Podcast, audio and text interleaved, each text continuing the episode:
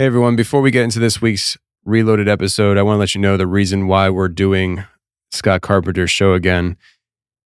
This past weekend, Scott Carpenter passed away unexpectedly. His son called me on Saturday morning to let me know that the night before his dad had suffered a brain aneurysm and Scott shortly after passed away.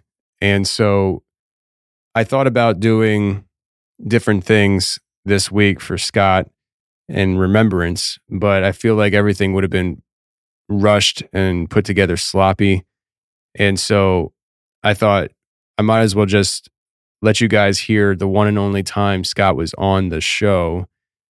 And it really sucks because Scott and I had talked a lot since I moved to Tennessee. I mean, he lived in the same town that I live in.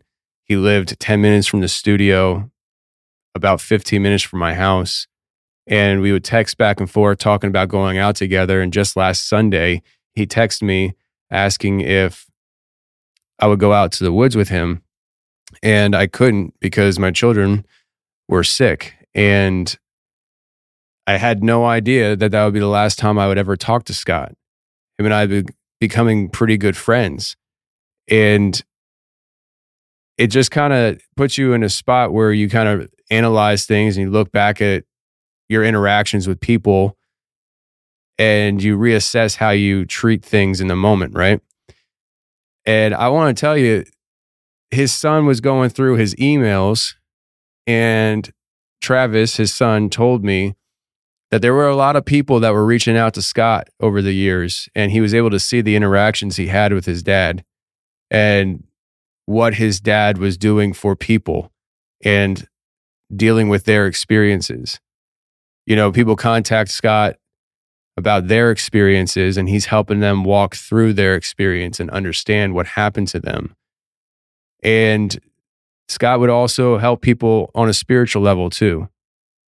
He was a Christian and we believe that he is now in the presence of Jesus Christ.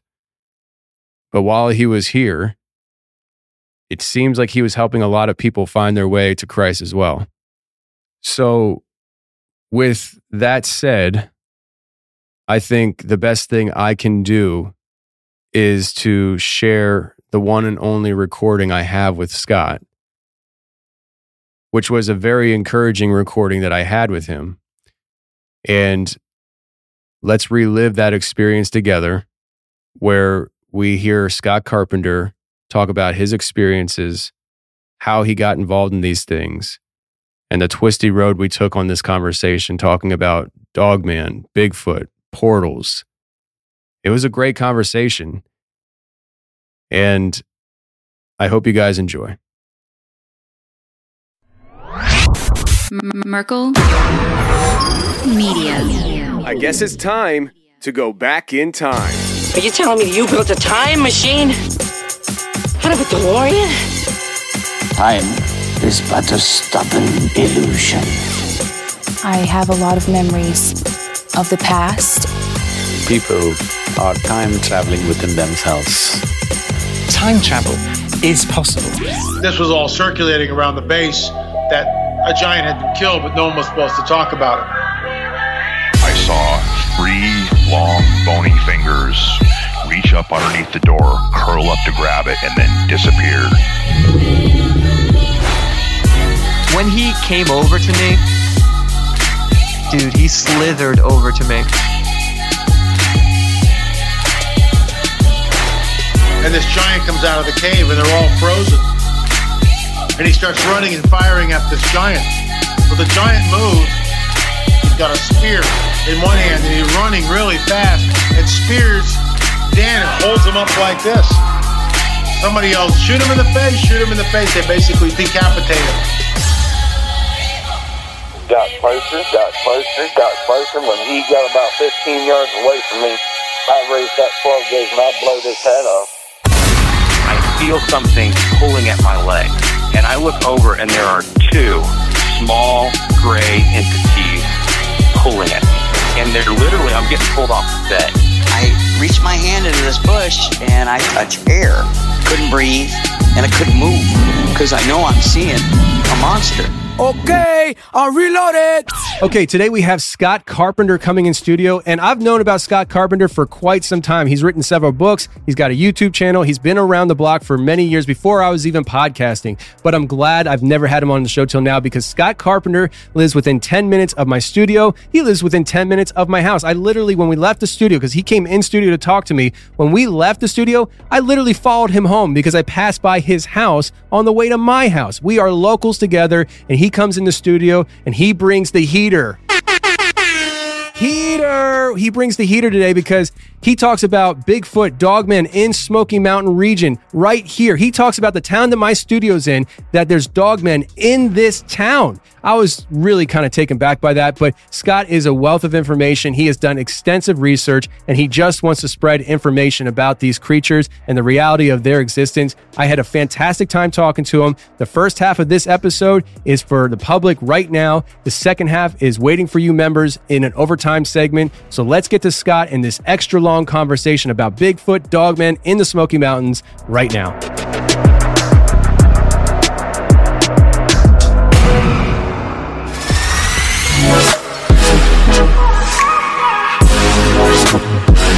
All right, today we got Scott Carpenter in studio. Sir, how are you? Great, man. Great to be here. Let me tell you, I uh, I've known about you for a long time. Cool. Uh, I I just moved to Tennessee, East Tennessee, from uh, Philadelphia area. Yeah. In April last year, and I remember when I first started uh, looking into these topics. Uh, I had a Facebook group, and then I started the podcast in uh, 2017.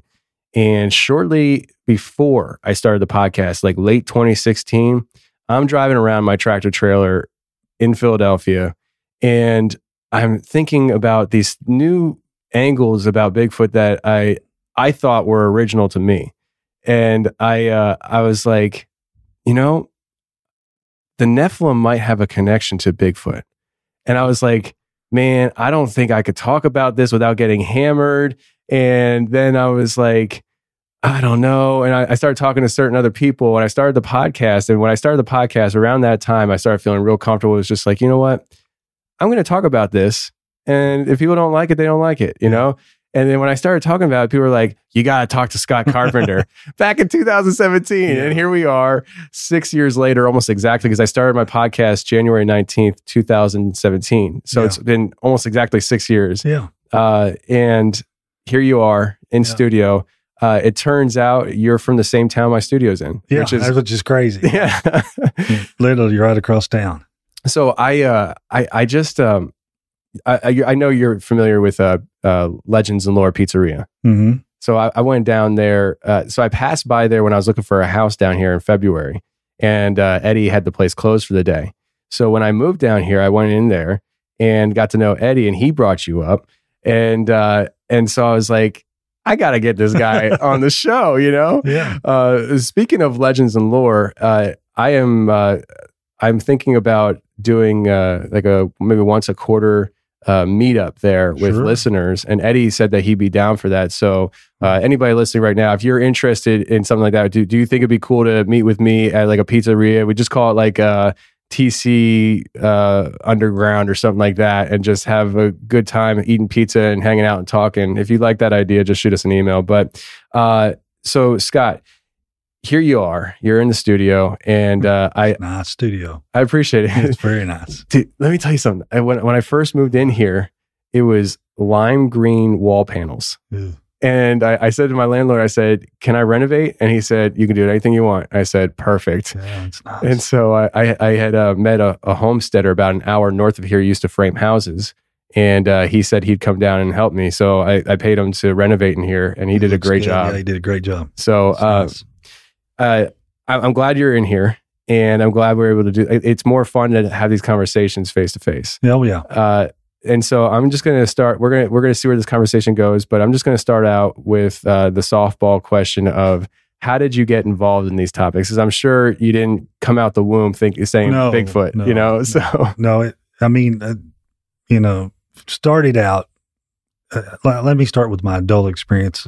Um, I guess 2008, I was uh, fishing on down on Tellico Lake and um, was topwater fishing. It's beautiful morning clear. I think it was in June. Uh, water's calm, and uh, so I'm fishing, and I'm off. Uh, there's a place down there. I don't. It's called Baker's Creek, and and it's a 1,500 acre uh, multi-use area, recreational area. You can hunt and camp on it and ride horses, but there's no motorized vehicles, and and so that's where I'm fishing off of, and and for some reason I had been wa- I had been watching those the really early YouTube videos about Sasquatch research. I had a job where I literally worked alone, and so at lunchtime I I would pull those up and watch those. And I actually thought they were pretty funny. I mean, these were the guys that were running around whooping and, and beating sticks and doing all kinds of craziness like that in the yeah. woods. And so I don't know why. I just, uh, I mean, it was really quiet. I don't know if you're on the lake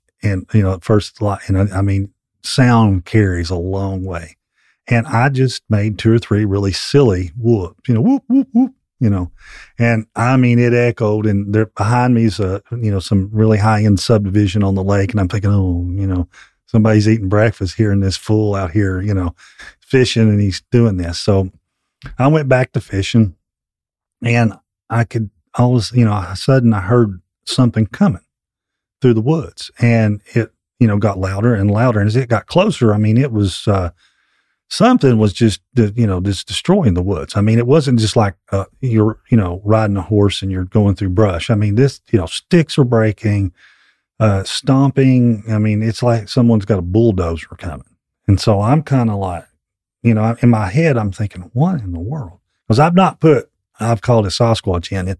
You know, I'm not even thinking that. I'm, you know, and I'm I'm hearing this coming towards me, and it's a long point of land, so you know it's it's getting closer and closer, and I'm really kind of like, so I stop fishing, and I'm just being real quiet, just looking at you know intently on the shoreline, and I mean this thing's just ca- causing all kinds of havoc, just breaking limbs, shaking trees, and it you know it works its way down, and um, the sun I guess was coming up uh, on to my right, so it was throwing real long shadows, and so just you know into the woods and you could kind of just kind of broke up, you could see in. And so I start seeing this movement and the sunlight every now and then will hit, you know, just a patch of black or gray as this, whatever this thing is. And first I'm thinking horse and a rider, but you know, this, this whole, the end of this point is just nothing but, uh, you know, briars and uh, sticker bushes, you know, and, and blackberry bushes. It's just a brumble. So, you know, there's just no way anybody would ride a horse down in here. Mm.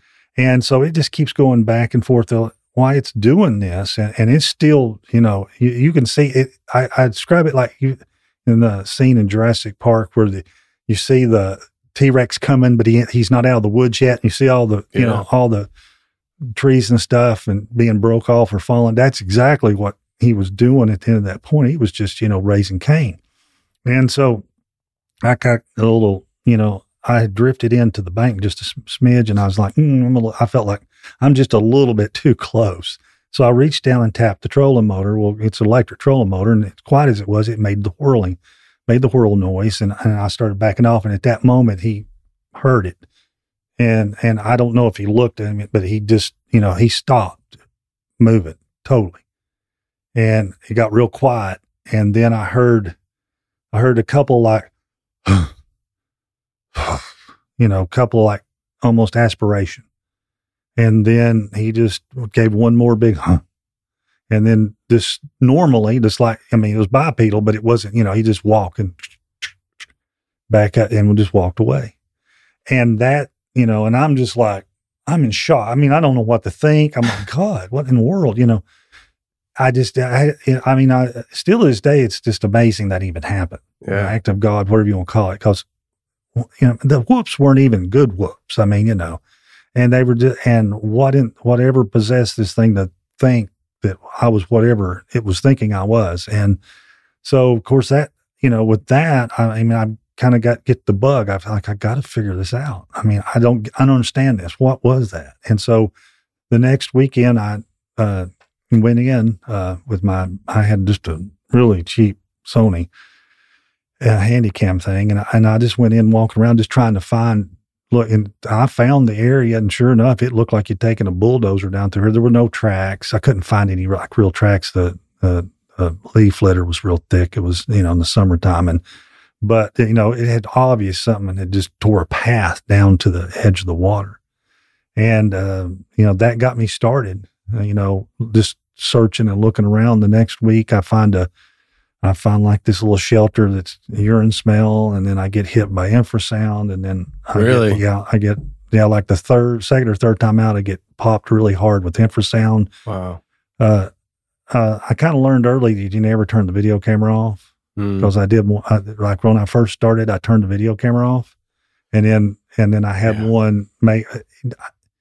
I if I'd had the camera on, I might have been able to capture it. I saw movement out of the corner of my eye, and something was like flying, and I'm, you know, banging at the recorder trying to get trying to get it open, Yeah. you know, just like I'm doing now, and, and try to get it out to get it over there.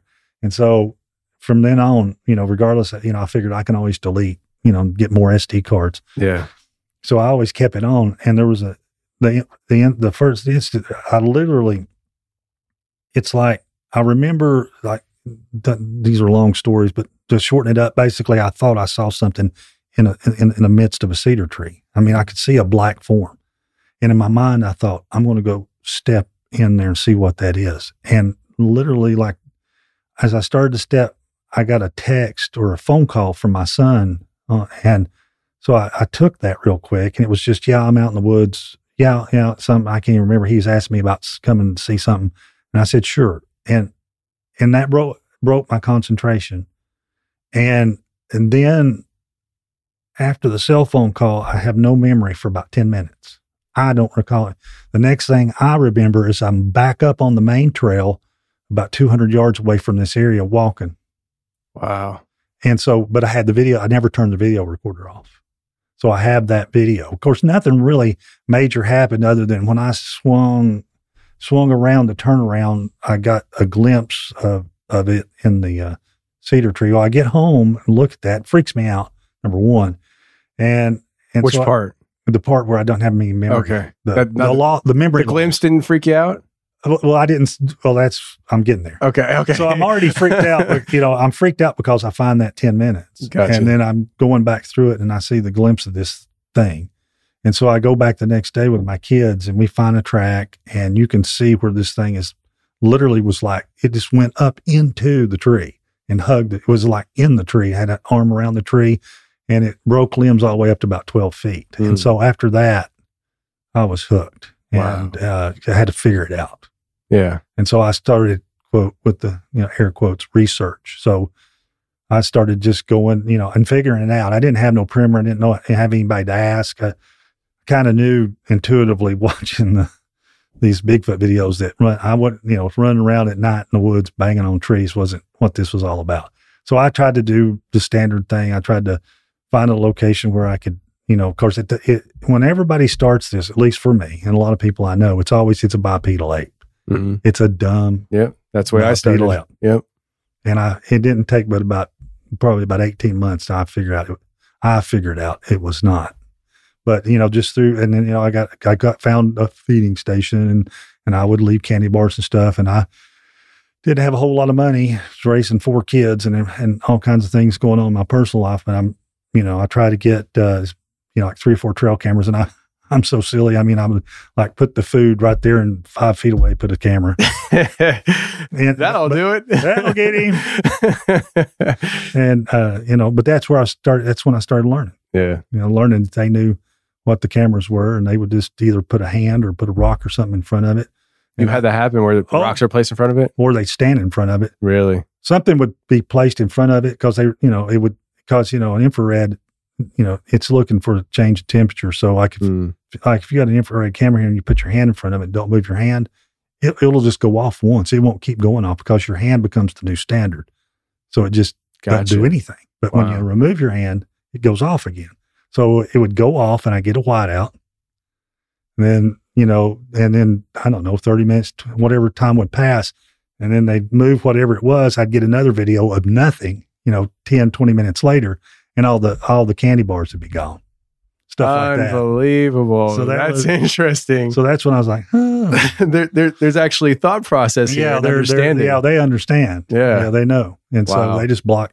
And sometimes they would push them and turn them down. I mean, uh, I got some weird stuff. This one place I got some alien looking things and and uh, stuff like that, but you know, never like a. I got one Skeletor looking thing, but you know, you got to understand this is infrared. This is at night. You know, their skin color. You know, if they've got pasty gray skin, it's gonna it's gonna look white and illuminated. So it's hard. You know, it was hard. It's hard to tell, but uh, just r- some really crazy stuff. And it just that's that's where I started learning. You know Yeah. what what you know. It's where I you know was cutting my teeth on what was going on and Hmm. and started you know this communication thing. Of course, that you know and and it just went from there. hmm So uh, when you're learning this stuff, at, at- at what point did you start uh, un- maybe either diving into or understanding the Bigfoot world and your findings and your understandings that you're learning? At, when, at what point did you like, this is not going to go well if I talk about Well, it? I was able to stay. I was a little bit uh, uh, insulated from it because Mhm. I really knew no one in the Bigfoot world and really didn't care to know. Yeah, That was number one. that's that was the that's best thing. fascinating. And I was just doing my thing and posting videos. I had a friend named Chuck Prawl that I had uh, developed a friendship with uh, on YouTube, and he used to have a podcast back in the day, a long time ago. And uh, he he since passed away. He was uh, in a wheelchair bound, but in the Bigfoot world, he knew everyone, and he interviewed everyone. And uh, there wasn't anybody he didn't know. And but you know, and of course he when he saw my videos, he started reaching out. We became friends and he kind of helped me along the way, kind of helped me understand who people were, like Bobby Short and and uh, Bob Gimlin and some of these other people. I mean, you know, you know, I didn't even hadn't even, I hadn't even seen the Patty film. Mm. I think maybe as a child or on in search of, but you know, I I really didn't know any of the background. M.K. Davis, uh, any of you know any of the quote big names, Yeah. Bender Nagel, uh, and Ray Crow, and all these the big names. I didn't have a clue who these people were. So, you know, I just did my thing, and I got fortunate. Um, my, the research area wasn't too far away from. Uh, uh, uh, down there where the farm was, where Mary Green talked, you know, wrote her book about the 50 years with Bigfoot. And, uh, and so that was about, you know, about 10, 15 miles away. So I, I don't, I think these Sasquatch were just more acclimated to human beings Mm. and they, I don't know what's the old fr- Southern phrase they took to me. And I, they started, I started getting a lot of activity fairly early. And I, I know there were some people that were kind of upset about that. Go, I've been in Bigfoot research for 25 years. Yeah. That's a bunch of crap. Yeah. You know, you're not getting any of that. That's, you're just faking all that. And so, you know, I got, a, I got some of that, but I just kind of stayed focused. And, you know, Chuck was like, look, don't read your comments. Just stay with it. Wise words. And another thing I promised him, he says, for God, you know, for goodness sakes, uh, post what you get. Don't do this thing. Got it. It seemed like everybody was saying, you know, got the, you know, got the best video that's ever been seen, and and I'll premiere it next week. And mm-hmm. then, you know, then they put it behind a paywall, and Yeah. and and, and then when you'd see it, it'd be, it, you know, it'd be the blob squatch, you know, mm. footage of the century. It's like, and I told, and I promised him, I said, if I get footage, it goes on with no fanfare. I just say what I got, and if you know, and you know, if you look at it and you think it's blob squatchy crap, that's fine. It's blob squatchy crap. Don't watch my channel no more. That was kind of yeah. That took. I Yeah. took. This is you know, I'm develop. You know, I'm developing a theory here, and and I'm eh, it's like you know, the audience is kind of going with me. You're learning publicly, which Yeah. which is a handicap for you because people are tuning in to get this evidence and they want to see the hard facts and they want to talk. They, they, and, and and and and some people are understanding, but there's some people that aren't. And so when you're eh, when you're in a weird position, and I, and I've been in a similar position where um, when I started the podcast, uh, I came from the Bigfoot stuff, Mhm. but I started the podcast as a paranormal show where I, I'll talk about anything. Yeah. And so there was a lot of stuff that I was never exposed to. And I was learning on the fly where I have somebody come on the show and they're like, you know, talking about things that I have no clue what they're talking about. And I'm just having a conversation with them and trying to learn as I go. And, you know, you, you, you have to, there, there has to be a humble bone in our bodies for that, Yeah. you know, because we, we can't be like, oh, I want to be, I want to look like a know it all. That, that, that goes out the window Yeah. when you're learning publicly. Oh yeah, I mean everybody could see my mistakes, and I, I and I would throw a theory out, and two weeks later have to say no, it's not. Yeah. I don't think that was right. That's not you know holding true. But that's that was good. It kept me honest, and uh, and you know, as I learned, you know, those who watch my channel from the day one, they learned as well. And you know, and think I just, you know, it was it was a learning process. Like everybody, you know, we started off as a bipedal ape, and then I learned well they're a little bit smarter than bipedal ape, and then I had, you know, I finally had, uh, you know, made eye contact with one, saw one, you know, and was, you know, it saw me and I saw it, and then you know, obviously it wasn't an ape. I mean, it had a, a human like appearance. And, uh, and then some of the videos I was capturing and had a human, you know, they had a human like experience, you know, uh, uh, facial features and, you know, they weren't, they weren't apes. They didn't look like apes. Uh, and they definitely didn't act like apes, you know. And, uh, it, you know, it, there was always this, sometimes there was this air of they're playing with me there were times when I'm thinking these guys, you know, this can't be because you, it, it, it was hard to wrap my mind around that these guys are messing with me. Uh, like I'd put out a camera and I'd have to like, you know, they know what this is. And, but the, the, the logical side says, oh, they don't know what that is. No, they don't know that this does that. They don't know that, you know, it's an infrared camera and this is how it works. But then they, you know, almost, you know, the next time I go back out, they'd almost demonstrate, mm. yeah, we know what this tech is. We know how to defeat this tech. Yeah. You know, don't, you know, they're almost taking offense to the fact that I'm shoving it in their face and acting like they don't know what it is.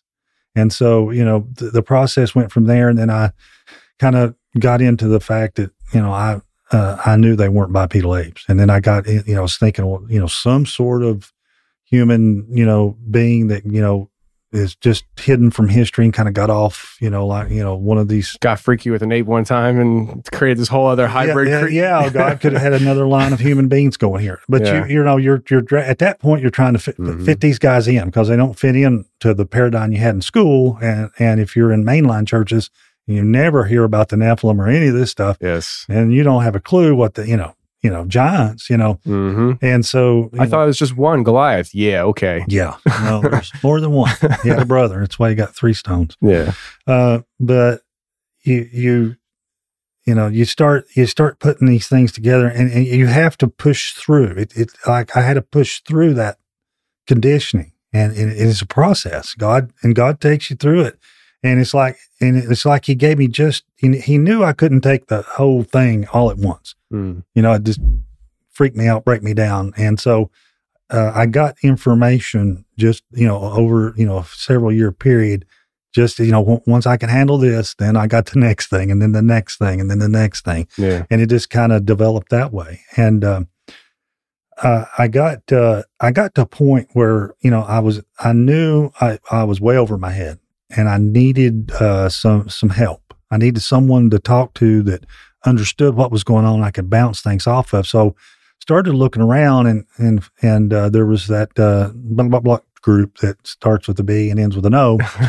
that I looked at them, and, and I just wasn't. You know, it was a huge organization, and I just and I'd made some feelers, and I wasn't really impressed and there was a couple other smaller organizations, you know, like you know, state based or region based. And then I found uh, David Paulides, and I saw his, he.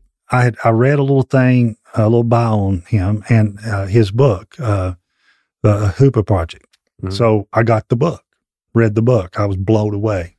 You know, th- this guy gets it. He's you know, you know, he was tasked by some uh, guys in um, Silicon Valley, uh, some former employers of his, when he decided to retire, came to him with, you know, we will set you up and pay you.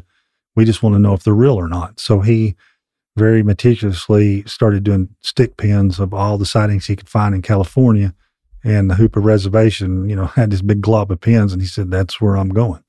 And so he went through, and you know, he had Harvey Pratt do the uh, witness sketches, and I'm looking at the pictures and I'm thinking, yeah, yeah that's what I've seen. You know, it, it's all resonating. That's what I'm seeing.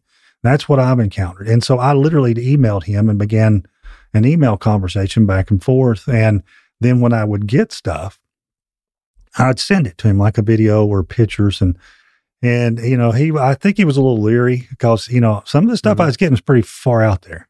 But I would, you know, I'd bounce stuff off him. I'm like, you know, I got mock charged, you know, I thought something was getting ready to, you know, just take me away, You'd be over. Because I didn't know that. See, see, all this stuff I didn't know. And so I'm telling him, and he's kind of verifying. and he knows I'm ignorant. He knows I don't know. So Mm. you know, it's kind of kind of it codifies to him that I'm having real experiences because I'm describing things that you know him and his researchers had already experienced. And so uh, one thing led to another, and uh, we uh, you know just started developing a friendship. And uh, he he asked me to join his group, North American Bigfoot Search, which I did. And uh, right before we joined uh, the the uh, Sasquatch Genome Project, or Sasquatch Big uh, uh, DNA Bigfoot Study, Was that with uh, Melba? that's Dr. Ketchum was Yeah. heading it up, but there was several other doctors uh, and scientists and along with it, and that'd be the whole show in itself. I wrote Sure. a book about it, yada yada. But um, uh, you know, they were needing hair samples, and so uh, you know, I started uh, trying to figure out how to come up with a you know to. At first, uh, we got some hair. I was able to just get some, you know, like they'd reach up and get some food, and some hair would get caught on the, yeah, uh, the limb or caught on the bark. And but it wasn't, um, you know, was we what was happening was she they Sasquatch hair has a quality about it that you can't get DNA f- just from the hair itself. Like mine and your hair, you can get mitochondrial DNA from it, Hmm. but there's some sort of protein or something that blocks blocks that process, and so uh, the primers nothing not, really won't run. So you have to have a skin tag, and so we had to figure out a way to get the hair pulled out to get that skin tag because that's where your mitochondria was. And uh, so, uh, working with Dave, we we came up with this thing uh, or ideal where we'd take packing tape and wrap it wrong side out around the trees, and then put the food or the bait near it, like above it, like or like I used to put bacon grease into the when it was cold. I'd take bacon grease and smear it into the bark, you know, as high as I could reach, and then lower on the tree, I'd put the tape, and they'd lean into the tree and lick the uh, bacon grease out and leave me, you know, I'd get a hair sample. And, or we'd put apples up where they'd have to reach up and then we'd have tape. And so when they reach, we'd get wrist hair. And uh, then I started using, I noticed in the Smokies that there was a trail they used and uh, they had broken a bush off and, and, and where they'd broken it, it was kind of, you know, it had the, you know, the limb was splintered Mhm. and hair had caught in that. So I started doing that myself, making little, little splinter traps Oh, okay. and that worked. Really? Yeah. So we so that so we got you know I got hair samples and I got some saliva samples. I sent in about thirty, How- and and they used eleven. How'd you get saliva samples? So I had a candy bar. Their their big thing with candy bars, they like granola bar. The one these around here, they, they they're like they're human they're, they're human hybrids, so they have their own taste. Each one's a d- unique individual. You can't you can't. It's like human beings. Uh, you know, we do act similar as a group, but when you get down into that level of you know, you you get into this one likes you know peanut butter, this one doesn't. Uh, So by experimentation, I found out they like Snickers bars and they like granola bars. Well, what way they'd eat the Snickers bars, they pick up the Snickers bar with the wrapper on, crunch down halfway through, and and bite it off. And they just work the wrapper off in their mouth and go. I'd Wow. find I'd, I'd- like I'd find the I'd find the part they chewed would be spit. I mean, it'd be kind of wadded and spit several Mhm. feet, and then the other side they pop it in, just drop the wrapper. So, and you know, at first I was trying to figure it out. It's like, so there's half a wrapper here intact, and then I would start looking, and eventually I would find it, Wow. and there would be a wadded up, like you take a spit a wad of paper in your mouth, chew it up for a minute, and then spit it, and that's how I got the saliva. wow. Okay. I didn't mean to cut you off. I'm sorry. I just No, that's I, I, got distracted. I was like, wait a second. Hold on. How Yeah, did you the- do that? yeah. You know? Well, and so that's how I got to saliva. Okay. And so that so those so I sent those in, and they used eleven hair samples, and you can go down that rabbit hole, but they could explain how they they had a hair specialist. They they had a pris- they had an example of Sasquatch hair that had a complete chain of custody. In other words, uh, at the Hoopa Reservation, uh, a, a lady that lived on the reservation heard something in their garbage. She went down down around uh, her house, turned the corner, and she had an old metal building where she kept her garbage on the reservation. There was a seven, well, it's pretty big. It's, I think she said it's in David's book, 10, 11, 12 foot big one. And he's black blonde, I think. He's reaching in and grabbing bags, sniffing them. If he likes the way they smell, he throws them down beside him. If he does it, he throws them back in there. And he, as he's reaching, you know, it's an old rusted door, it's old screechy metal doors. And he reached in and he cut himself and he also pulled out a big wad of hair. Mm. And so, you know, she's watching this happen. She's calling her brother, who's a, a policeman in the Hoopa reservation. So he goes flying up there. Well, the turnoff to her road is about a half a mile from the turnoff to her house. So, of course, he's winding his way up her driveway with the siren blaring. And so the Sasquatch, when he gets about halfway up, she says he just kind of looks that direction, kind of figures the gig's up, and picks up three bags and walks off into the forest. and so, so her brother gets there, and he's he's when he gets there, you can still feel the vibration of the thing walking. That's how heavy it is. Wow. So he starts up the, the path. It's dark already, and he get he gets a little bit up there, and he just says, "Uh, uh no, I'm not following this thing in the woods." And, and he said he started to, his mind said, "Look in the trees," and he thought to himself, "I'm not even not even looking." So he turns around and comes back, and you know, there's the hair. So he he gets the gloves out and gets the evidence bag out, and they collect it. So boom, we've got a pristine Yeah. eyewitness. You know, we got Sasquatch hair and DNA.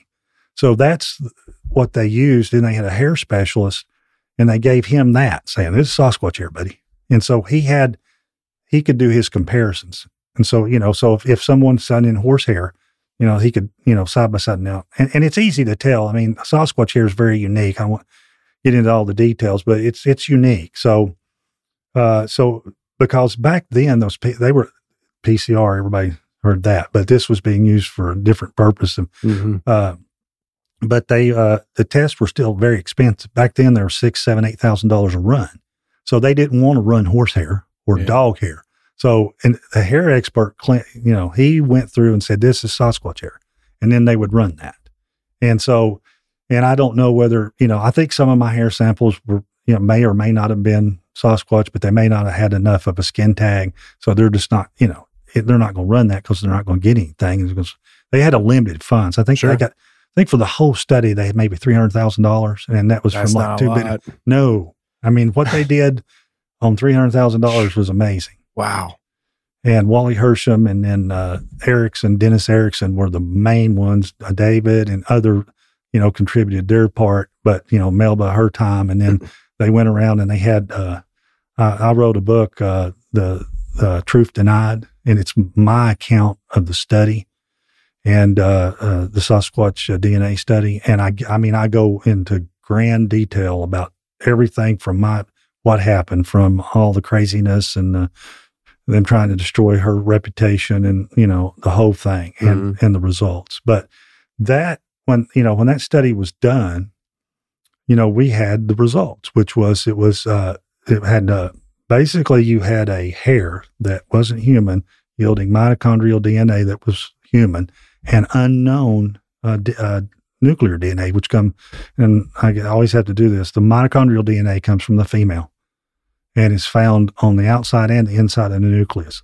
And the nuclear DNA comes from the male only, and it's found inside the nucleus. It's the harder DNA to get because you've got to have blood, Hmm. flesh. It doesn't come from hair, and it degrades faster. So, uh, so you know, so we had this being, this hybrid being that was part human, female, and unknown. They there's a uh, depository called GenBank. I don't know how many hundreds of millions of species are in it, but basically, if you're a scientist, you can upload your sequences, and uh, then other scientists can compare. They they have a search engine, kind of like you have Google. Well, they, it's called Blast, and you and you put it on your PC. And what you do is you log on to their website, and you take your uh, uh, sample and your your sequence, and then you compare it to the entire database, and it runs through the database. If it finds a match, it comes back and says you got whatever. So uh, the example I use is you got a a guy down in the Amazon. He finds a frog, and he thinks I've got a unique frog. So he takes a you know takes his blood sample, does runs his DNA, does the blast study. If it comes back with a match, well, no, sorry, you didn't find a unique frog. You just found this species. If it if there's no match, then voila, you've discovered a new species, and then you register it and, and do all the things you need to do. Mm-hmm. So uh, when they took the nuclear DNA, and they well, they actually had three full genomes, so nuclear and mitochondrial, the whole the whole deal, three uh, three uh, gigabytes worth of data. And when they searched the GenBank, there was no matches. So there was no no organism creature that matched it in that database. So and still not to my knowledge. So you had so you had you know this very unusual creature, and it had the DNA was single strand, double strand, single strand. Dr. Ketchum said it, it definitely looked like it had been manipulated the DNA, and it had uh, it had sequences like when these geneticists would look at this, they would see sequences that were impossible for a organism to have and be alive. Hmm. That was their problem with it. That's why they got a lot of, well, it's contaminated. Well, it can't be. It's impossible. You know, the problem was these were double blind studies at UCLA and Texas A&M and Chapel Hill, North Carolina. These were mainline big name labs. So that kind of cut that off. So, you, you know, uh, Yeah. Louisiana crime lab put people on death row and you're accusing them of contamination. I, that's not going to fly very far. Sure. So it obviously wasn't contamination, but you know, that's all they had. And they definitely weren't going to admit it was some sort of, it was living, breathing creature. But right. that- the supernatural as- aspect, is not going to happen. because what they would look like, they look at this, they look at, and and I'm no geneticist, and I just know enough to be extremely dangerous. So all you geneticists listening out here, don't lose your minds. But there are sequence, uh, there are areas of the genome uh, that whether it's hair color or skin color or you know different type of things, but there are there were there were critical subsystems of the body, and the when they look at those sequences, they'd be incomplete or single strand, double strand. They're like, there's no way this could gestate. This should not be alive. You shouldn't have a DNA sample from this organism alive. Hmm. But yet there it was. And with, with all these genetic anomalies, it was living and breathing. And that was the hurdle they couldn't get over. That's where they stepped back and said, no, we're not believing this. Hmm. It can't be real because it can't. Wow. So we, so that's, you know, that's, I've never had anybody break it down like like that to me. I, I knew there was I, I when that whole study happened. I mean, I was new in in this whole Yeah. thing to begin with, but like I, I remember seeing the drama, and I'm I'm just a truck driver in Philadelphia. I don't understand any of this stuff, and so I, I just never had anybody talk to me Yeah. about it and tell me exactly what Yeah. happened there. That's fascinating. and there are big names in the Bigfoot community will completely disagree and, Yeah. and they'll just stand up and say it's hogwash. I've had one of them look me right in the eyes and tell me it's hogwash. Hmm. And that's fine, but they can't repeat it. I mean, they've basically every time they continue to test and they continue to get mitochondrial human, unknown nuclear. And then they, they, that the old standby is, well, it's contaminated. And I'm sorry, but that, not that, if the labs in this country are, are that poor and don't know how to decontaminate and run a sample without contaminated contamination, we're in big trouble. sure. I mean, it just doesn't make any sense. And this has been going on since the 80s. Oh, it's contaminated. It's got human DNA. No, it's a human hybrid. And, and if you, you know, here's how you tell you have Sasquatch hair. If you have a, a hair that's a non human hair and it yields mitochondrial DNA, human DNA, it's a Sasquatch hair. Hmm. Okay. Or it could be a dogman hair, but it's a, it's a cryptid hair because it, it, it- the, the foundational DNA is the mitochondrial and it's always human female, regardless of whether you got dogman, uh, a Sasquatch or goat man or whatever cryptid is running around out there. It's, that seems to be, you know, the, the, the, uh, the building block is a human female. And then they, then you build from there. Yeah. But Wow. yeah, so it was, and you know, there's, you know, the politics aside, there's a whole, you know, you could do a whole show on the politics of the Sasquatch world, and you know, you know, there's people I know that you, if I mention that know me, they're probably already thrown the headsets down and walked away from the broadcast, That's okay. and that's fine. Yeah. I mean that, but but their problem is. Bring me all the samples in the world. I've I- I've even made this claim. I said, when you test those samples, and they're going to come back, you know, human Mm-hmm. mitochondrial, unknown, unknown nuclear, and you can't run from that. You can't hide from that. No matter how many samples you get, sir, it's always going to come back that way. Yeah. And they're always like, well, it's contaminated. We've been going doing contamination now for sixty years, and so, you know, it's just not true. So, uh, all right. Um, we're talking about this DNA and the the samples and all that stuff, and and the hybrid human. Uh, I think one, this would be a good spot because I didn't do it in the beginning, and I, I like doing this in the beginning and end of interviews with people that have books. If you could let people know the two books. I think it's two books, right? Well, it's more than two. It's more than two. yeah. Okay, let the people know the books that you've written, where they can get them, Okay. and then maybe we can go into the the Nephilim angle because Sure. I know you've written about that. Yeah. And I'm, I did did the idea of the Nephilim angle come from these studies? That's or- where it came from. Okay. That, that's the, I had to do all that background. That's Tell fine. you Yeah, that's fine. That you know that once that study came back and we knew that's what they were. They were this very uh, exotic human hybrid. Then you know that's when the head starts scratching. Okay, then what are they? Mhm. So, you know, I've seen them with my own eyes, but what are they? What matches this? And then, along with the uh, the DNA evidence that we've got some sort of hybrid that had a uh, then then we I started getting the uh, uh, the supernatural the the woo like we Mhm. talked about earlier Yeah. the woo stuff what everybody calls the woo which is paranormal supernatural uh, hypernatural there's all I kinds of wave new that words. flag proudly. Yeah. And so basically uh, that means that it's something that, you know, we don't, un- it's technology and the use of technology we don't understand. We talked about that. We see technology as the use of carbon chips or, you know, uh, uh, of some, some, you know, we build something and that's tech.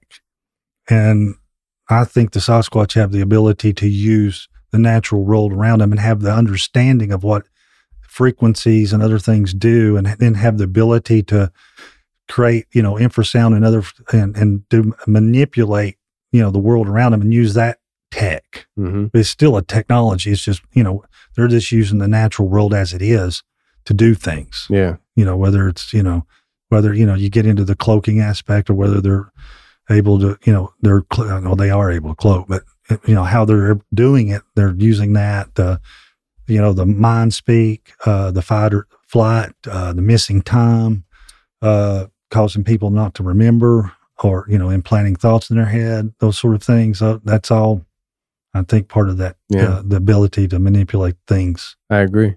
I agree. All right. So tell people your badge. books. okay so I, I have I can tell you don't like self promoting, so I'm going to I make don't you do like it. yeah, so I, I, the first book was this uh the uh field uh the Bigfoot Field Journal okay.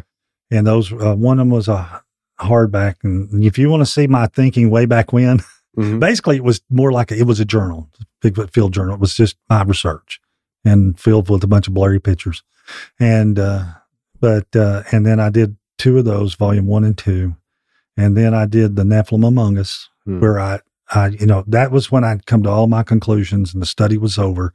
And so I literally said, this is my research from point A to point B. And this is my, the, these are my conclusions based on my knowledge and experience. And, uh, so I called that the Nephilim Among Us. Um, excuse me, the, you know, the identity of Sasquatch and other mysterious creatures, because by that point, my research had now, you know, I now encountered a dog man and, and I've got, you know, video. It was this thing called a Darrow, and then I had orbs, and I had uh, uh, um, uh, black holes or what? Um, Really? uh, yeah, well, not black holes. Um, I'm having a brain That's brain fine. lock. Uh, portals. Portals. I had more than one portal. I And had it's listen, freaky. You're, you're at the right place, my friend. I've Because a I've been talking you portals. See the portal develop. really? Yeah, you need to look at it. It's it, unfortunately it's in 480p, but it it develops and there's this white grayish creature with an elongated skull in it. And, and it- I mean, it's a demarking. I mean, you know, I'm not tooting my own horn because I was just walking away from it, but you can. It forms a circle, and it's it's like looking into water. wow. And you, I mean, it gets to the point where you can see the edge. You can see the event horizon all the way around it. And so, and it's, it's, uh, it posted here a couple, three months ago. I've been, could- you know, I've had so much stuff out there. I'm literally going back and, and remaking stuff because m- most people are lazy. No, no offense. Sure. No, yeah. So they're going to look at the first 50 videos, first 25. Well, I got stuff back there from 2009. Mm-hmm. And, you know, then people are asking me questions like I answered that in 2009. Yeah. So I'm having to do It's a long time ago now. and I got better software now, so I can do a little bit more enhancements and you know stabilization and, mm-hmm. and contrast and you know and sharpen. So things look a little better. You know, you can actually see you know see a little bit more detail in there. I'm kind of like MK Davis.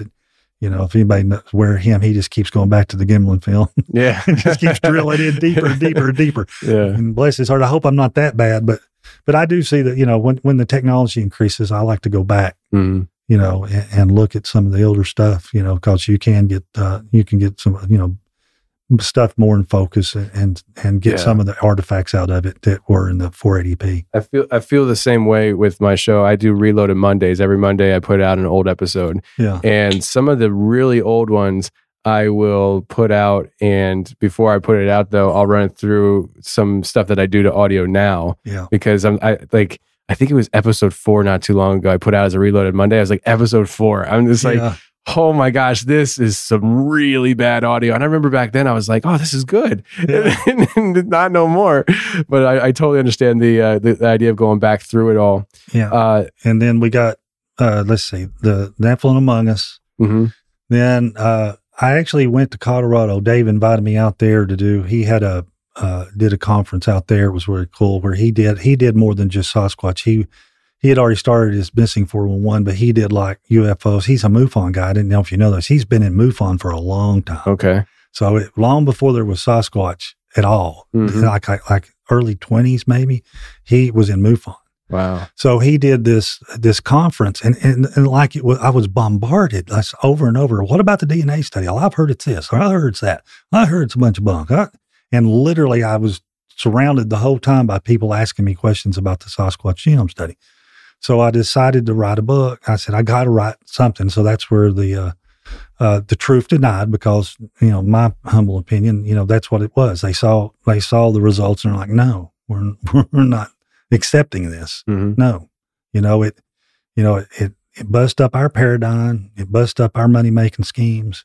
You know, my revenue stream comes from it being a bipedal ape. My revenue stream comes from it being unknown. You know, my revenue stream comes from you know being undiscovered. So if it's known and discovered, and and it's not a bipedal ape, you got a lot of people. You know, Mhm. you got the conspiracy of the like-minded uh, kind of working together. You know, the enemy of of my enemy is my friend. So, and and so I I, I put that together, and uh, and it, it's it's actually you know it's probably my best work because uh, the research. I mean, I've got everything documented, and you know since all, most of this came off the internet. Most of I had to do print screens. Even they scrub stuff off way back on some of this stuff. I don't know who has the power to do that, but they Hmm. did some of these articles. But so what I did, I was smart enough to go along because I, I don't know, it's, it's, I didn't know if I'd write a book, but I was so tired of proving this to people. So I literally would screenshot the websites and do it. So I had screenshots of all the things that I said or was claiming to happen or conversations where this person who denied he ever said this, well, he said it and there it is. But, you know, was hoping it was scrub sort, sort of deal. So literally, you know, I've got a, just a, an index, you know, a half an inch full index and what, and literally what wasn't on the internet, I just printed in the book. I just said, Wow. because I didn't have any way to do it. What the heck? Looking at your mug club numbers. Oh my gosh. My phone just started playing. That's weird. Yeah. I, The, the I- creatures are, where. Yeah, I, I was I was listening to Tim uh, Tim Pool earlier today, and uh, my phone just started playing. Yep. Wow, that was weird. Yeah. That was caught on camera too. So That's pretty good. There everybody go. knows I, I didn't touch my phone. Yeah. So they're they're not wanting this information out. Are? Yeah. Oh, but anyway, now the, the black hats are out there messing with us. But uh, Yeah. But yeah, it, and so I did. Um, so I even for those things I couldn't reference, you know, you know, with a with a link, I just printed so people could read it. And then uh, then I did an updated version. I did the uh, uh, uh, the uh, Nephilim Among Us updated, and now and then now I'm working on. I'm almost got it ready for publication. Uh, a special edition where I've added like three or four chapters. I made it big. Everybody complains like the first version was expensive. I use Amazon, uh, if it's okay to mention that, and, Yeah. and it's self publishing. So if you use glossy and you use a lot of pictures, Mm-hmm. they charge you a lot of money. And so, you know, they'll come out and they'll say like, well, you know, you know, you must charge $28 for this book. Well, you know, no one's going to pay $28 for a book. Most people barely going to pay 20. And so you have to start taking the pictures out. Mm-hmm. And so when I did the second book, I just did everything on matte black and white so I could put the pictures not so good, but at least get them in there. And now this book I've done, I mean, everybody could, and I had several people, you need to do a good book where you really clean these pictures up, get them in glossy, you know, and, uh, so that's what I did. So I've got this eight by 10 that, and it's going to be more expensive. eh, You know, I'm, It is what it It is. is what it is. I mean, you know, I'm not going to, I'm going to charge just the bare minimum, you know, I'll have to, you know, whatever it costs to ship and whatever, but I'm going to actually have to do it myself. I can't do it through Amazon. This book's over $50 through Amazon. I'm like, I believe it. and I'm like, no, I mean, that's just not, I mean, that's without me making anything. That's just, Mhm. if I just said here, you just, you know, and so, uh, we like to eat. So, uh, Yeah, you know, yeah. I think people understand that. Absolutely. And, but, uh, so, uh, I'm going to actually, uh, advertise this one and sell it myself and ship it out and just have it printed. I can cut $20 off the book. Oh wow. But uh, that, and then so, and where I go from there, I don't know. I mean, I've got, I'm got a couple things running, ro- rolling around my head, and of course, the la- latest book I've got is the Sas- Sasquatch Awareness Project, and that's what I'm into now, if you want to call it into now, kind of where I moved to, and uh, I got started in that with uh, Steve Ishdahl here back right before COVID hit. But we, I ha- always had this issue, even when I was just doing uh, the, the Sasquatch research. We would get emails and contacted by people that were having experiences and like help. We don't know what to do. You know, we bought our dream property, we built our cabin, and now I've got this eight foot monster sticking his face in the window, and the cops won't come out no more. I mean, they know, you know, they see the tracks and everything, and they see the smudges on the glass, but they won't do anything. They're like, "There's nothing we can do." We call wildlife officer, and there's, you know, we don't handle that sort of thing, ma'am. You know, and so you know, call a paranormal investigator or whatever, and they're like, "Well, they all they do is smudge and walk around and chant, and Yeah. and the thing comes back right the next night, you know." So, and you know that it was always there, and and I would we'd answer and try to help, but it wasn't really you know focused on that, and then and that were and it always was in the back of my mind. It was always bothering me. I, I- you know, there was a few years there I didn't really do a whole lot. I stopped. I mean, there wasn't anything left to research. In my mind, we'd put the thing to bed. We'd proved it's a human hybrid. We'd prove it existed.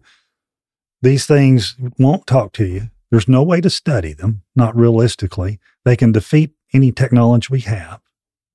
And then, you know, I, you know, I knew they were a Nephilim, which is a, you know, you shouldn't be messing with the Nephilim anyway.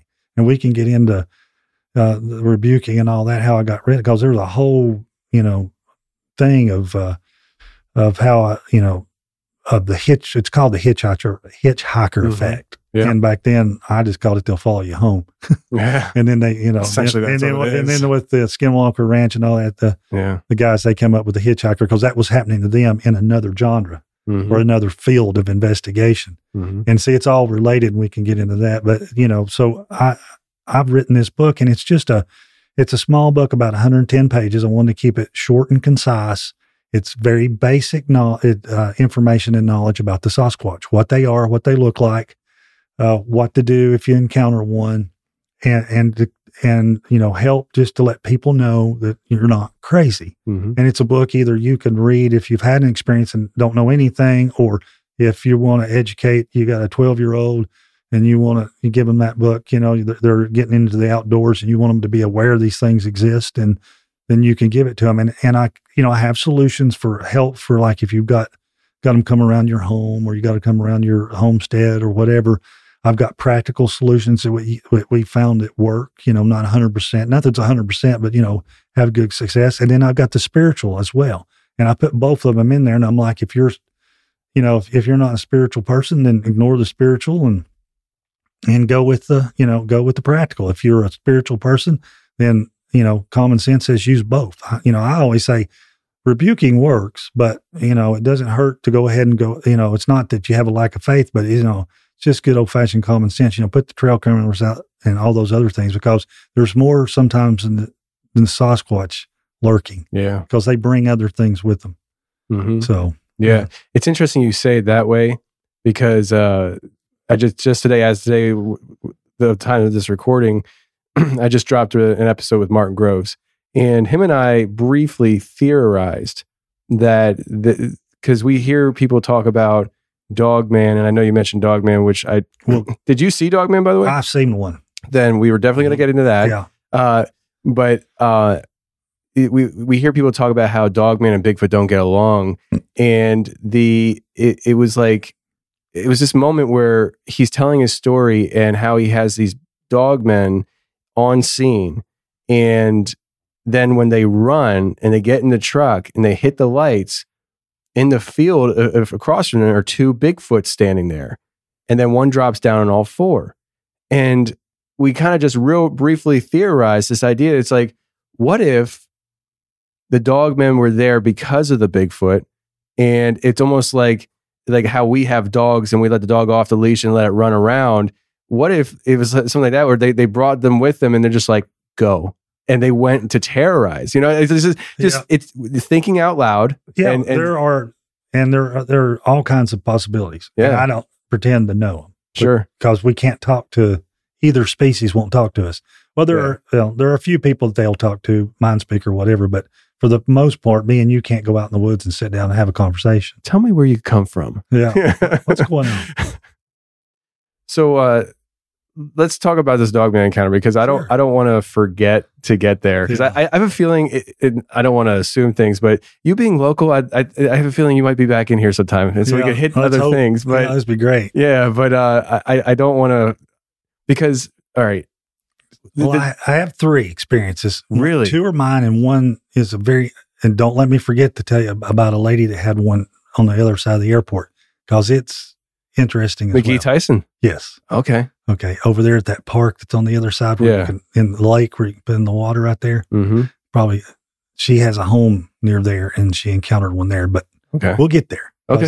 That one like ties a lot of stuff together and makes, you know, makes you scratch your head. Well, take us away then, because I, I Okay. re, re, I I would say this over the years, the show has gone through phases, and ever since I come out with Expedition Dogman on Amazon, we've been getting a lot of people talking to us about Yeah, Dogman, dog and I and so I'm in this. You're catching me in a stage where I'm like, "Oh, you got Dogman stories? Let's hear it." Yeah. so and, it's crazy because when, when we were doing the DNA study and, and back then, oh, we don't talk about dogman. They'll think Mhm. you're crazy. And we got this study going on and they already looking for every excuse to tear it down. Don't say anything about dogman. And that is when I got this footage, the first set. And that that's the crazy part. If this would have been a Sasquatch footage, you know, you know, I'd be somewhere else in an island somewhere, you know, drinking a, you know, a cola or something and, and watching the sunset yeah, but it was a dog man. and so, and it's like, hold the footage, don't publish it yet. Wait till we get the DNA, you know, DNA study done. But so what happened and in time, I'm old. So time 2009, 10 ish, 2010. And, uh, so I'm still, we're still in the throes of the, uh, the DNA study. I've gone down here to Baker's Creek. I've walked out a trail that just the trail ends and there's a roadbed that goes across where, where it used to go. The road used to go down the old ferry. And so there's a flooded roadbed and there's an island. And then on the island was like where uh, one of the offices to the ferry station was. There's still remnants. And then you'd go down to, across the Tellico there. No, I don't know. I think it was Niles Ferry. It was one of the ferries there. And, and so I'm interested on that island because I'm, I'm thinking, and there's evidence that they're going over that island, sleeping on an island during the day, Mm. then walking back across and like I would put sticks and stuff, do a bunch of low tech stuff, and, and I get partial footprints, and they I'd put a stick across the trail, and they kick it out of the way, you know, coming from the. So I was there. That was what I was interested in, and this this trail is extremely grown up. It's kind of it was an old horse trail, but it, the horse there's some trees had fallen, so the horses weren't like keeping it, you know, keeping it uh, beat down. So it, it it would literally grown to shoulder. All I could do is just get through it. So I had foliage on my both shoulders, Mhm. and I had the back trail camera, which is a camera that is uh, on my shoulder, mounted on my shoulder, and it's filming behind me. And uh, I always I started doing that, you know, because I captured one looking at me when I was filming and holding the camera to the side, and I figured out they're peekers, they're watching and peeking. And so, uh, so I've got this back trail camera going. So I don't know what's going on. I, I just every 10 or 15 minutes, I start and restop it.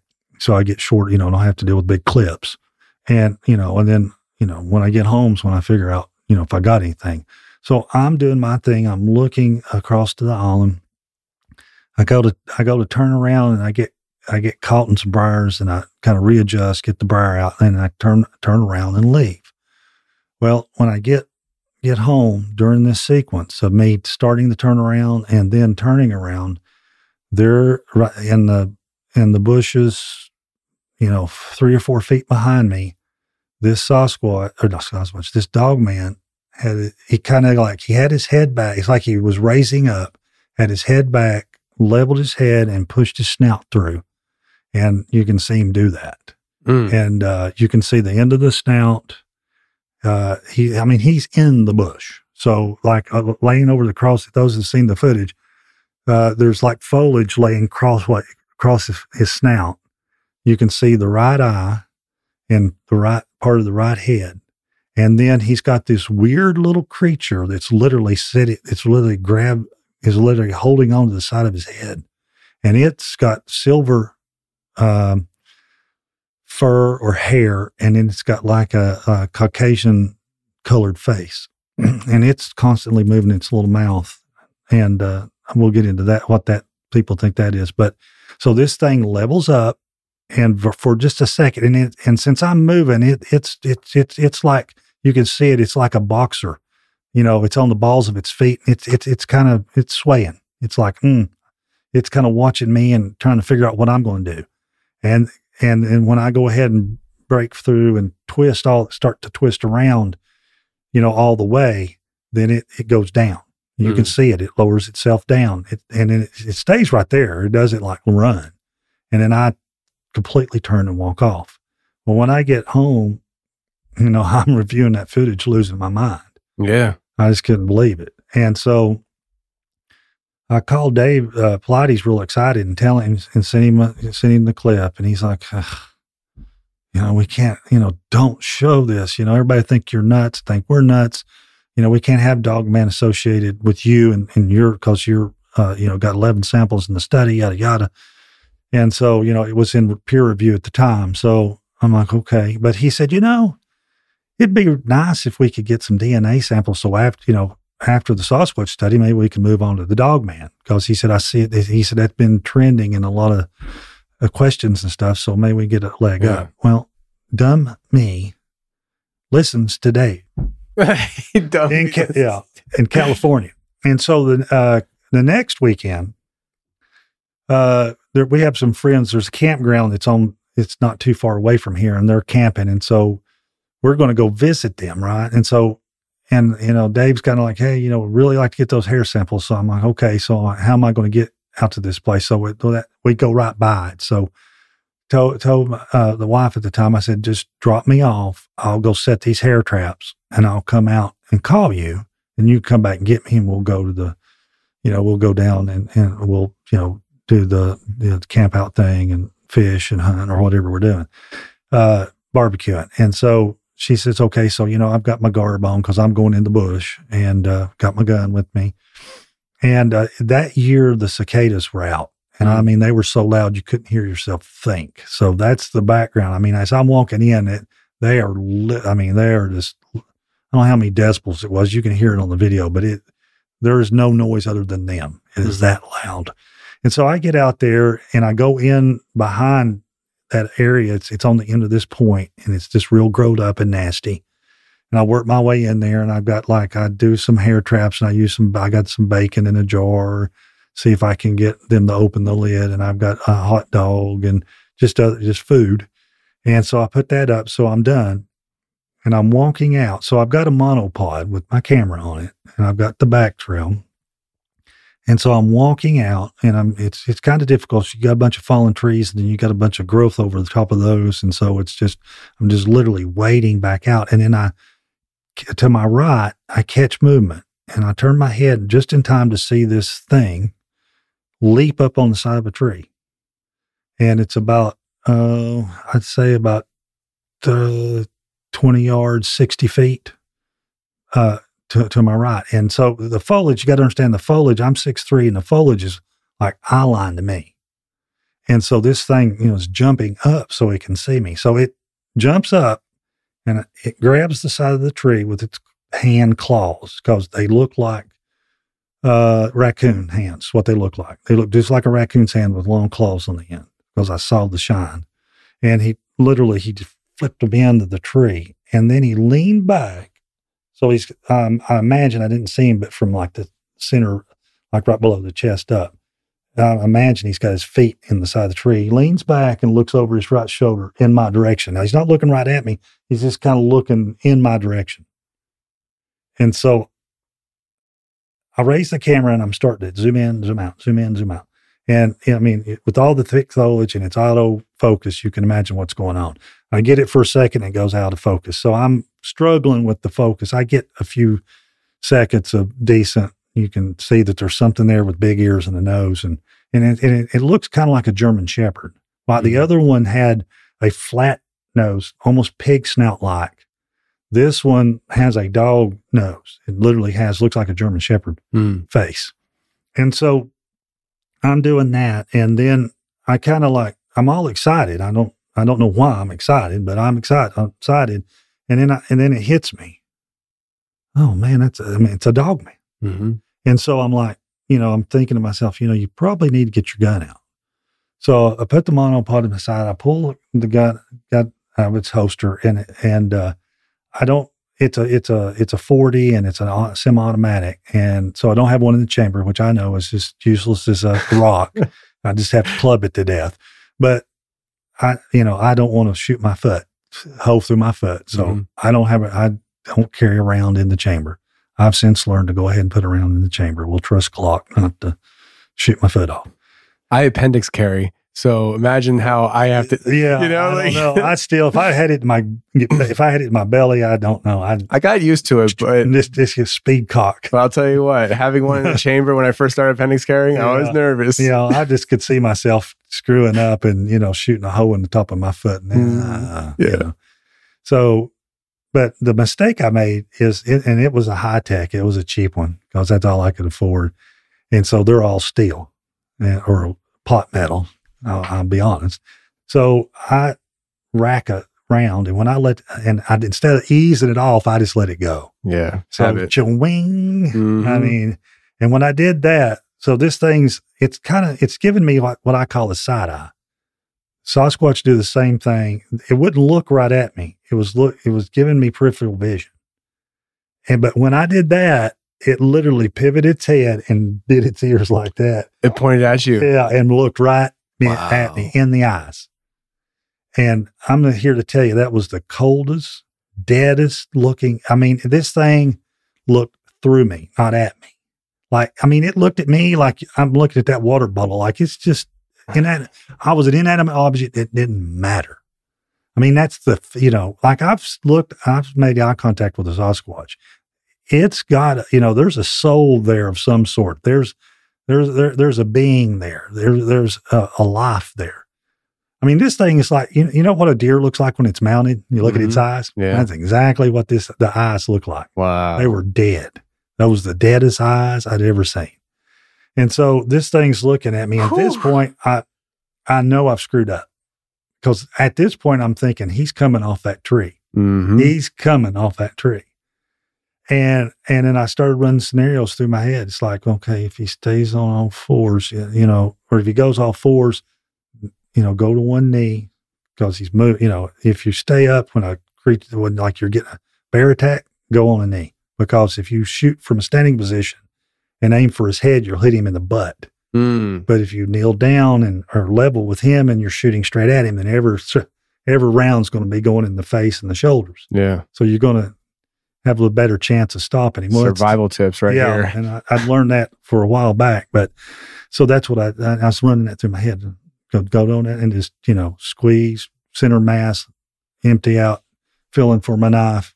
You know, pop that. I said, you know, if I'm going down, I'm going down fighting. Yeah. I'm definitely going to be stabbing him. You know, because I don't know if bullets will stop him. Yeah. And then I, you know, told myself, and if he on, if he stays upright, you know, center mass, you know, just unload, and it's, you know, just get ready for it. And so I'm literally just, I'm just there. I, I don't have, I don't race the gun because I'm, I'm, I'm, you know, I'm like, just, I'm chilling, just and thinking these things. And then nothing happens. He just continues to look at me. And so my brain kind of, you know, I kicked myself. I was like, move. You know, I literally had to like think to my feet, move. Mm. And so I, you know, he's going to let me get out of here, I think. So I literally just kind of turn slowly, shift and turn and then start back. I'm having to like check behind me because I'm having to step over stuff and it's, it's, it's nasty. Mm. And I didn't want to trip and fall for sure. And so I, I'm backing back out and I get out. Uh, I get out enough out of the thick stuff around where the old feeding station used to be and then make my way out to the horse trail. I'm backing the whole way and I back out the horse trail. And then once I get at the end of the uh, this little peninsula, which would probably be about 100 yards away from where it was, I take off walking really fast. And so I got, uh, it's the days I got the old flip phones and I'm, you know, I'm, I trying to call my, uh, the, the, the wife and not getting anything. No service, no service. Where she's at and where I'm at, there's no service. I'm like, oh. So I'm, uh, I'm, you know, walking, you know, not running, but walking fast and pretty much, you know, you know, keep an eye. And then it, it picked me up. I probably walked, uh, I always forget to include this because everything gets going in my head, but it, it followed me out. It, it gave me the royal escort, the Mm. loud, I'm here and I'm following you out. So it was quartering me about, about 60, 70 yards to the left, depending on where I was on the trail. Sometimes it would be on my left. And then, you know, if, if I was running near the lake, it would cross over and be on my right. And I, didn't know who to call or what to do. And I, I called Dave. I got. I got out a little ways. I went all the way out and I called Dave and I said, I see the freaking dog man and it's all your fault, Dave. It's all your fault. He's like, what? What are you talking about? I said, I've just had a like an eye to eye dog man encounter and he's still here. And I said, if he kills me, it's your fault. Something to that effect. And he's free. He's like, what? And I said, I just, I can't get a hold of my wife. And I said, I need someone to know what's going on. Yeah. And if I don't call you back in about 30 minutes, I'm dead. 911, and this is where I'm at. So at least you can call Tennessee 911 and tell them, you know, you know, there's some, you know, I've got a new subject for my next book. Yeah. You know, missing 411, the dog man.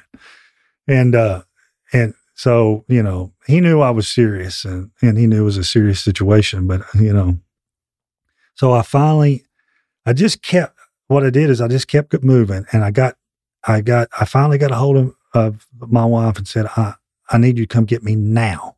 And I think she didn't even question. She said, something's wrong. I said, yeah, I, I can't explain just now. Come meet me at the area. Well, when I got out to the little parking area, it's a, it's actually the parking area is, is a, is a cemetery. And so there's an access road. It's paved. Mm. And then up about, uh, yeah, up about three or 400 not three or 400, probably about 200 yards is a boat ramp. And so I'm on the access road and I'm like, I'm getting out of here. I'm walking, you know, I'll just go to the main road if I have to, go out to, uh, Tellico Parkway and go. And so I'm walking. So I've got my pistol in one hand, a camera and the monopod in the other. And, and I'm walking the main drag. And uh, I see the wife coming up and she whoops the Jeep around and she can tell by the look on my face. There's no color left. I'm white and she knows something bad's wrong. And, and I, I said, don't, you know, I said, look, uh, she flipped it around. I threw the, threw my backpack and the camera in the back, had the top off the Jeep, jumped in the Jeep, still had my pistol put between my legs. I said, go, go, go. So she took off and I said, don't, I said, go. I mean it. And she said, "We're being chased. And I said, I don't know. Just go. And so we got out to the main road on 411 and then started back. And, uh, and, uh, so she was just trying to get, you know, get away from the place. And we're, we're driving down the road and she looks over at me. She says, Is that loaded? I'm going, Yeah, it is. And she says, "So I think we're all right now. Why don't you unload that for me? So, so I unloaded it and we pulled into a little uh, gas station about a mile up the road. And, and I told her what's happening. I said, Actually, I think I got some video of it. So we got the little, little Sony out and on that little screen and backed it up. And sure enough, you could see it enough that it made her cry, made her upset. Really? Got her- Wow. she got upset. Let me ask you this: You, you just brought up your your wife. Uh, wh- when you got involved in all this stuff, I think you said 2008 ish. Uh, what did your family think of, of like like hey you went from laughing at YouTube or uh, like a Bigfoot Yeah. videos to oh you came home and now you heard something crashing you're gonna start doing some Yeah. videoing out in the woods Well, unfortunately, I've been through two wives. Okay. Through all this. Okay. God forgive me, but and and the circumstances weren't caused by Sasquatch or anything. But uh, uh, the the the kids didn't care. I mean, they just thought it was fun to go out, and Yeah. and I was dumb enough to take them out f- a few times. Then I stopped after about this time's when I stopped because of the dog Hmm. I wasn't going to expose them to this, but uh, th- she was okay with it. She actually had an experience at the house where one they were coming to the house when you know we talk about the Hitchhiker. hitchhiker, effect, and and she saw one, and I, I've actually got a video of her uh, on my channel where she recounts exactly what happened. But Wow. so they were, you know, why they're not like big into it, and she was disabled, so and and sometimes she was homebound or bedridden, sometimes she wasn't. And she had uh, uh, uh, mixed connective tissue disorder, so she was, you know, up and down as far as her health. And but you know, you know, most of the time, you know, it was it was this it was a hobby. Mhm. You know, once I got to this point, it, it went back to being more of a hobby than it did a, you know, every weekend. I, there was a two or three year span where it was almost every weekend. I didn't fish and I didn't stop hunting. And, you know, that's what I was doing on the weekends. If I wasn't doing family related stuff, it was Yeah. that. But I had started already to back off and go back, Hmm. you know, just doing it once or twice a month, maybe. And, and then of course now it just, don't, I, all I do is throw a back trail camera on and I go do something else. So, what that span of time where it was every weekend going out and stuff, would you say that it was uh, of interest or obsession at that point? It was obsession. Yeah. I was in like I was like I got to find out what this is, and it was like you know with each new experience, Mhm. I'd learn something new, and it was just you know it was it, it would pull you in a little deeper and a little deeper because you just you know you know you know you find out they're not a bipedal ape now you find out they're some sort of human hybrid now you know they're doing these uh, they're they're leaving you know language and they're sending you messages and now they're coming to your house Yeah. and they're doing stuff there. And so it's just, you know, it's almost, it can be, a, you know, and I warn people about that. You got to be careful. It can, it can become an obse- obsession, you know, to, to prove it. Yeah. And sometimes, you know, I was in the thing to prove it in a way, you know, cause I, you know, that was our goal was to prove they exist, you know, through, through, through the DNA, through scientific evidence and, and, and through uh, video if we can get it. So there's um there's a lady that locally, well, she used to be local. I'm going to be interviewing her next week, uh, and I wish I would have known she was here before she moved. Uh, but she's she was about an hour east of here. Her and her husband seven years ago uh, bought a house uh, down here from Virginia, dream home, property, everything. They lived here for uh, uh, they lived here for no I th- I forget when they moved. They lived here for seven years. Yeah, so they lived here for seven years. Uh, seven years ago, they bought the the property. She said that for seven years they were tormented on their property by these creatures, and, and, and I guess in the house as well as like orbs and and hauntings. Uh, to the point that they sold their property in this market for less than what they bought it for Oh my goodness. and moved 10 hours north to Indiana because of these things on the on the property.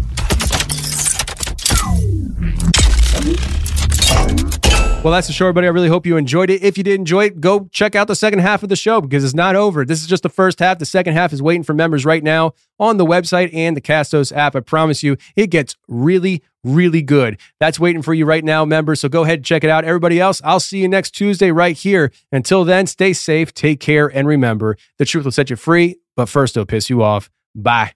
Oh goodness. And moved 10 hours north to Indiana because of these things on the on the property. They just moved in December last year. Hmm, I wish I'd known that. Me too. I mean, I don't do house calls, but you know, somebody like that, you feel like you could help. Right. And and and, and I I told her I because she didn't know who I was. I guess somebody on her Facebook just Mm-hmm. commented my name and so she reached out to me on Facebook and she's like, I don't know much about you, uh, but somebody told me to talk to you. And I was and I told her who I was and I and she said something about research. I said, Well, actually, I don't do research. I just talk to people about their experiences. And I think most researchers are I had some words because I, I just I, I think that the guys who are telling me, let me tell you what it is, I'm like, bro, like if you know that well, we wouldn't be sitting here right now talking about this these things. Yeah. It would be case closed. Yeah. Um, but anyways, uh, so I'm gonna be interviewing her next week. Oh, good. But um, she didn't live over there, did she? no, no, no, Okay. no. She she actually because I I live Because if this lady's listening, I, I I lost her phone number. I need her to call. No. It'd be nice to talk to her again. But anyway, so I, I I'm live ready to tell you about. I, I live closer to Seymour, Mm-hmm. uh, and uh, and she lived about an hour east from me. she- So, she's in the yeah. mountains. Yes, yes. Uh, I actually you know. what? I think she said Newport. Yeah, I The Newport exact- yeah. Oh, uh, what yeah. was it called? Some kind of Indian reservation or um? Uh, Cherokee. The Cherokee. Uh, Oh well, man, the Cherokee have their reservation up there. Yeah, like it was something wild, uh, some kind of wildlife uh, reservation. Awasi? No. I it was a weird name. I forget, but she, she like she didn't want to give me the address of the place because the new owner, she said, wouldn't take kind to it. Uh, which I'm, I'm sure. Did she tell the new owner? I don't think she did.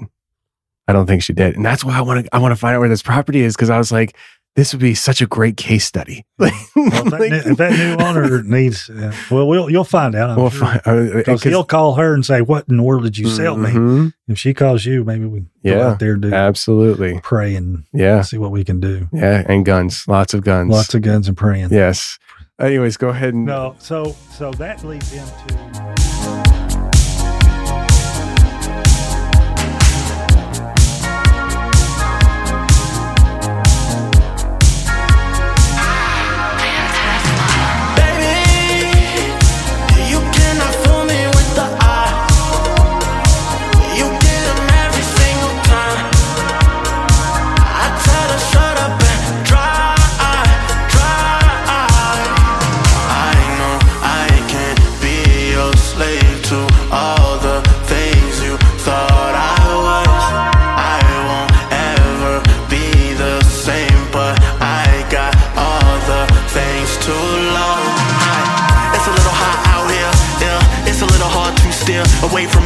revenge be near.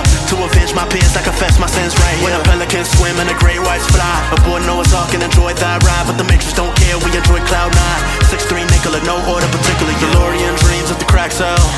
But we know the crack gon' sell. So if it's a variable, don't work well. I wasn't here when Reagan was a cartel. Push a bar, do I rap, do I sing, do I preach? I don't know. Do I lack anything via love? No, I don't. But we gotta be a warrior too. Cause that's just what warriors do. You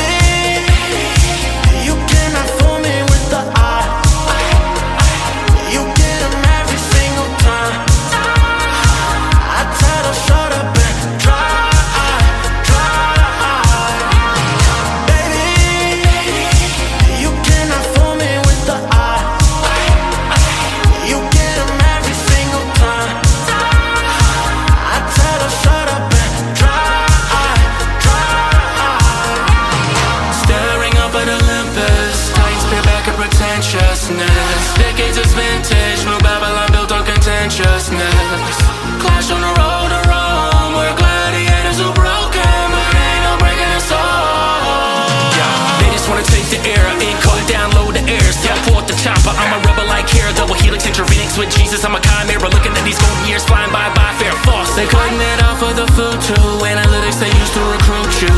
War's opinion that sets on your sun too. They don't want the individual, just a carbon copy. True spitting that manicotti, yeah, I'm talking saucy. All they wanna build is a prison world full of pet Tamagotchis. Got me kamikaze, got me out of body like I'm Goku SS3. They wanna push me to the center like a cell, they wanna splinter, but the center of the next nexus, me.